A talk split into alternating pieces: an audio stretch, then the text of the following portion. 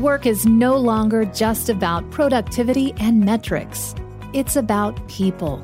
And when we focus on positivity, communication, belonging, and development, the numbers take care of themselves.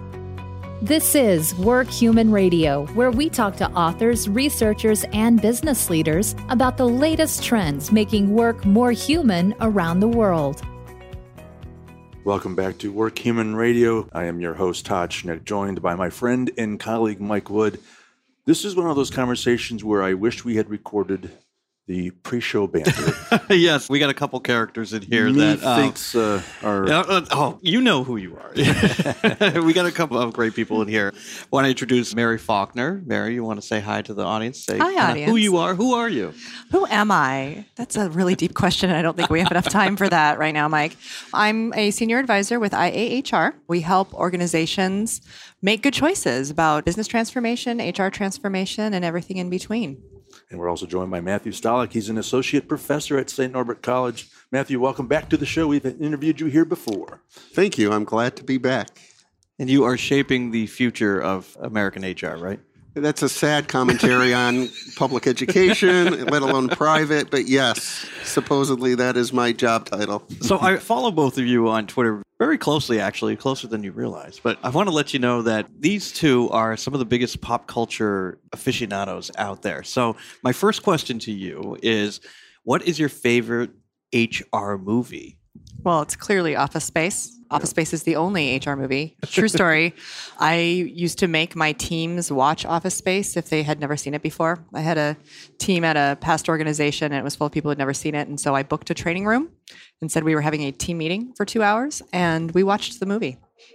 What's the lesson you wanted them to get from that? That this is ridiculous about how we have managers talking about, you know, like Hawaiian shirt Friday or the fact that Milton never gets his cake or, you know, we fixed the glitch as opposed to actually firing the person who needed to get fired. And just sort of, you know, I was in learning and development at the time. And one of the big lessons also was watch the language that you use. I mean, listen to all the ridiculous business speak that's in this movie and how many people are making fun of it. If I find that in your training classes, people will have the same reaction. Plus, it was just a really great way for everybody to have a good time at work.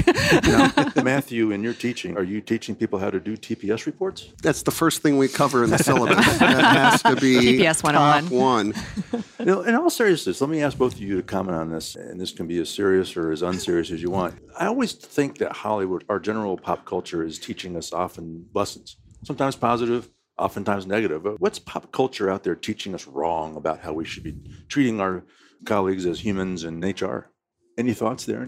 I think there's an element of the savior mentality. Hmm. I watched the first few episodes of New Amsterdam.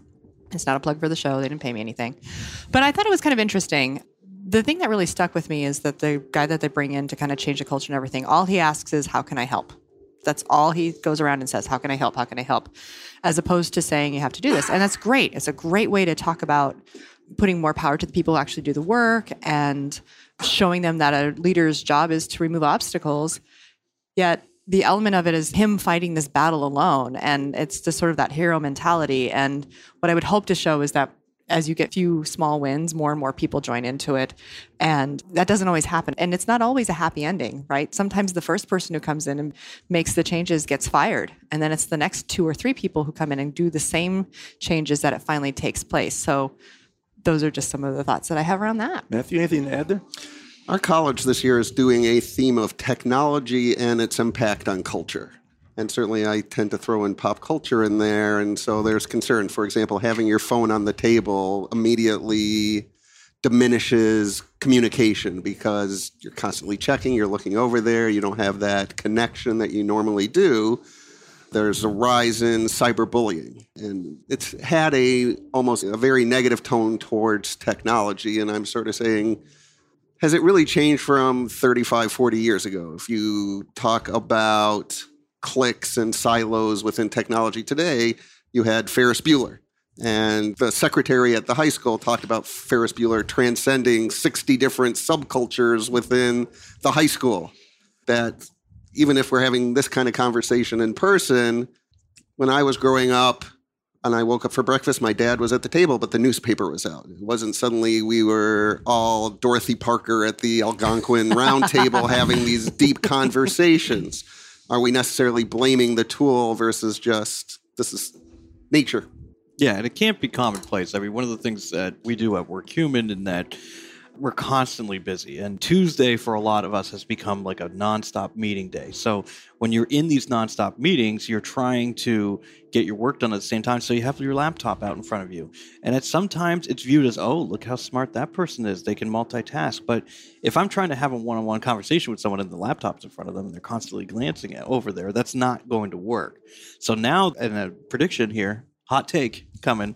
I think that as we move into the future, there's going to be more of an emphasis of when someone puts that laptop down, oh, maybe they have everything together. Maybe I should take my laptop away. So I think we're going to go back to more kind of like personal communications, hopefully, without the phones and everything. I think that's only going to happen though if a business changes the way that they expect work to get done. So if you have meetings all day and yet you have to meet a deadline and you're going to get in trouble because you didn't get your work done, of course what's going to get rewarded you paying attention in a meeting or the fact that you actually got your work done? So if you want to change the way that people interact in meetings a make sure you have fewer meetings unless you actually really need it and b don't set unrealistic deadlines that force people to make that choice. If you are forcing someone to choose between human interaction and meet a deadline or you're in trouble they're probably going to try to meet the deadline 1st mm-hmm. And there's still distractions going on that is taking your attention. We're here supposedly in a relatively soundproof booth. Yet you can hear a busker in the halls going by. This is no statement against work humans quality. No, no. yeah, there, there's it's glass, so we see people walking by and moving, and it's catching our eye. Very hard to have 100% direct listening going on 100% of the time. You actually sound like my wife right now. well, we are in the age of distraction, and that's a very and that's a very real, real scenario. Yeah, so it's not easy with the whole meetings thing. Something that people have been trying to solve for so long. It's Steven Rogelberg. He's speaking here this week. Has done a lot of research on it, but we're just you want to take them away, but then you still kind of need them a little bit. So I think there's some work that needs to be done there, but we're all trying. Yeah, there's a time and place for it, but there's how many books out there about how to do it right, you know? still obviously a problem. Matthew, you are uh, teaching our future HR practitioners. Should we uh, be optimistic about our future there? do we want to go into the whole generational thing? So I've oh, been a professor since 1994. I've taught at Ohio University. I taught at Mississippi State. Now at St. Norbert College. 18 year olds to 22 year olds are 18 to 22 year olds. They have on their mind in class for the most part, getting laid. Where's the party tonight? Who's going to buy the alcohol? The emphasis isn't necessarily on learning all the time. But I'm also in a room with 35 to 40. Luckily, it's smaller class sizes. And you're going to have some who are just there to be there. There's going to be some who are very dedicated, hardworking students. You're going to have a vast diversity across those 18 to 22 year olds, as there are between an 18 year old and a 65 year old. What they want from the workplace, and certainly when they come to class, they want a safe environment. Am I going to get sick from coworkers, let alone students? Do I have to fear for my safety crossing campus or if I go out at night? These are universal truths. And so from a future standpoint, what was happening in 1994 is still true in 2018, and I hope will still be true 10, 15 years from now. Probably fair to say that the 18 to 22 year olds you're teaching now are much more comfortable and ingrained with technology. Do you think that bodes well for the future of HR? Again, it's a misnomer. When I was 13, I got a TRS-80 as my first computer. no, Again, where you had a, a, cassette tape player that you had to push play, load a cassette, push play, and it took five minutes to load a program. Absolutely. Star backslash boot. Cable yep. was coming in in 1980. I'm showing my age. But again, the technology is the technology of the day. Is it more comfortable with the technology of the day? Of course, but that was just as true 10 years ago, Fair 20 point. years ago, 30 years ago. Yeah, I mean, I, I would. I, Stumped. I love it. I no, your, your reading is fun. you you were you just rocking my world right there because like I would say yes that there is more comfortable with technology, but you're right. I mean, back when I was a kid, I had a Walkman. I had all you know. People that are more technology inclined are going to seek it out anyway mm-hmm. to find out what the latest new best thing is. So. And there's been a lot of talk, and I roll my eyes whenever I hear about millennials and stuff because people don't realize that millennials are buying houses. They are They're 38, 39. yeah, I mean, I was born in '82, so I'm like right on the edge. Um, He's pushing his age. Did you notice that? Uh, yeah, well, uh, it's not a good thing, but like, so there's all this generational divide, but it really doesn't exist as much as people want to make you think it does. a lot of it is so tied into where you are in your life right now. When I talk to people about recruiting or whatever it might be, and the terms about generationals, and you have to recruit them differently and everything, and I just say, listen, if you're talking perks, you're talking benefits, or what I want from a job, I probably have more in common with a 25 year old single person than I do with a married person of my age with kids. I don't have kids, we have a dog, but we travel, we do all that. Daycare is so far from I could care less. You're lucky. oh, trust me, I'm aware. so, but you don't try to target me because of my quote generation. It's give a variety, let people pick and choose. You just have to be aware of where people are in their life. If you're changing careers, you're going to have much different needs. You could be a 55 year old changing careers and have the exact same desire as somebody coming straight out of college. I want to learn. I want an opportunity to advance. I want an opportunity to be mentored. All of these things are similar between where you are in your career. So I do roll my eyes at the generational thing. Now, are there differences in ages? Absolutely. But I think it's more tied towards where you're at in your life versus when you were born. And certainly, there's the old saying: the only difference between men and boys are the price of their toys. And hmm. certainly, That is so if. I had the kind of income I had when I was 13, and the amount of technology I would have bought at that time would have been phenomenal. You've seen pictures of my house. I know. So we I could mean, talk for hours about technology and how that affects our ability to be humans in the workplace. Mm-hmm. So we don't have time for that. Mary, I do want to ask you about shared purpose. Another important idea and thing we ought to be thinking about, probably related to some extent to how millennials, for instance, we've been talking about them uh, interact with their workplace. Talk about shared purpose and why that's so important. Well, so in order for a company to be really, really successful, everybody has to be aligned. And so a strong culture is an aligned culture where everything, how you measure it, how you work within it, how you reward people within it, all of those things, if they're working towards the same aligned goals, you will have a culture that's very strong. Now, that culture can be good and that culture can be bad, but it's going to be strong. So, I've worked in organizations where the culture was incredibly aligned, but it had a bad reputation of being a tough culture to work in. And yet, there was a shared purpose. You get enough people who think the same way, you're going to be very successful, whether or not you think they should be or not. I mean, Silicon Valley is a bunch of shared purpose. Now, the purpose might be to make a lot of money, but everybody's sharing in that purpose. So, when you're recruiting, especially for nonprofits and especially for public sector, you are trying to tap into that sense of purpose because it's not going to be the highest paid. There'll be some stability, but not always. And there might not be as much chance for advancement because people tend to stay a long time. So you're tapping into that sense of purpose. I worked for a water utility for a number of years, and every person there felt very strongly about the fact that without that organization, the people in our community would not have clean, safe water. So they took it very, very seriously, their jobs. And when that water main breaks at 3 a.m. and it's negative 12 degrees outside, there's no amount of overtime that's going to get you out of bed to go and fix that water main. It's the belief that it's important. So shared purpose is very, very important to organizations. Anything to add there, Matthew? nope. Mary's very eloquent. Yeah, you have to believe in what you work for. Mm-hmm. So, I mean, you don't want to be at a company where they have a different set of values or purpose than you do, because that's mm-hmm. just going to eat you alive. Well, I once worked with a VP at this place that was a very challenging culture.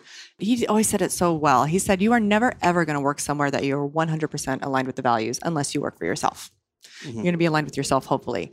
But the trick is finding one and understanding what's your breaking point. At what percentage that there's misalignment with values are you just going to have to leave? And as companies grow and change and leadership grows and change, that number is going to change too. So you might have joined an organization with which you were maybe 75% aligned and it was okay. But over the course of time, now you're 20%. And that's when you start seeing people kind of lash out, have behavior problems, or just leave. So values and having that shared sense of values, it's never going to be 100% perfect, but you do need to know what your breaking point is. All right, time for one more question. I'll ask each of you to, to quickly address this. What's the most important thing an employer can do to work human? Matthew, what's your thoughts? listen to the employees and understand what they want. Foster that culture of respect and authenticity. All right, Mary? I'm just nodding because I agree with that. I also think that if you're going to ask for feedback, act on it in some way, close the loop. Don't just ask and say, What can we do different? and then take it and ignore it. If you can't act on it, explain why. If you can't act on it, but it's going to take a while, explain that. If, if you're going to be transparent, be fully transparent, or else don't be at all. Yeah. Bottom line communication. Yeah. Back Yeah. and forth. I think a lot of organizations think the act of asking for feedback is important enough to not worry about what actually is fed back. Exactly. We're checking that box. Look at us. It's that mm-hmm. box checking thing. Yep, yep. All right, guys, we are unfortunately about out of time. Matthew, should anyone want to connect with you and learn more about your work, where do they find you? I am at AKA Bruno on Twitter or at Matthew.Stollak, S D O L L A K, at snc.edu. All right, Mary, how do people find you? I am at M Faulkner43. Yeah, that's a good one. Uh, on Twitter. 42 was taken. Actually, there are an amazing amount of people with M Faulkner, I'm just saying. And you can reach me at mfaulkner at ia-hr.com if you want to email me. And I'm also on LinkedIn and all the interwebs. All right, Mary Faulkner, Senior Advisor at IAHR, and Matthew Stollak, an Associate Professor at St. Norbert College. Mary, Matthew, it was great to have you. Thanks so much for stopping by and joining us. Thanks Thank for having you. us. If you want to see business leaders, culture keepers, and industry experts come together to share the latest research and ideas for making work more human, you need to be at WorkHuman March 18th through the 21st in Nashville. Visit workhuman.com to see the full lineup of speakers and reserve your spot in the number one conference of 2019.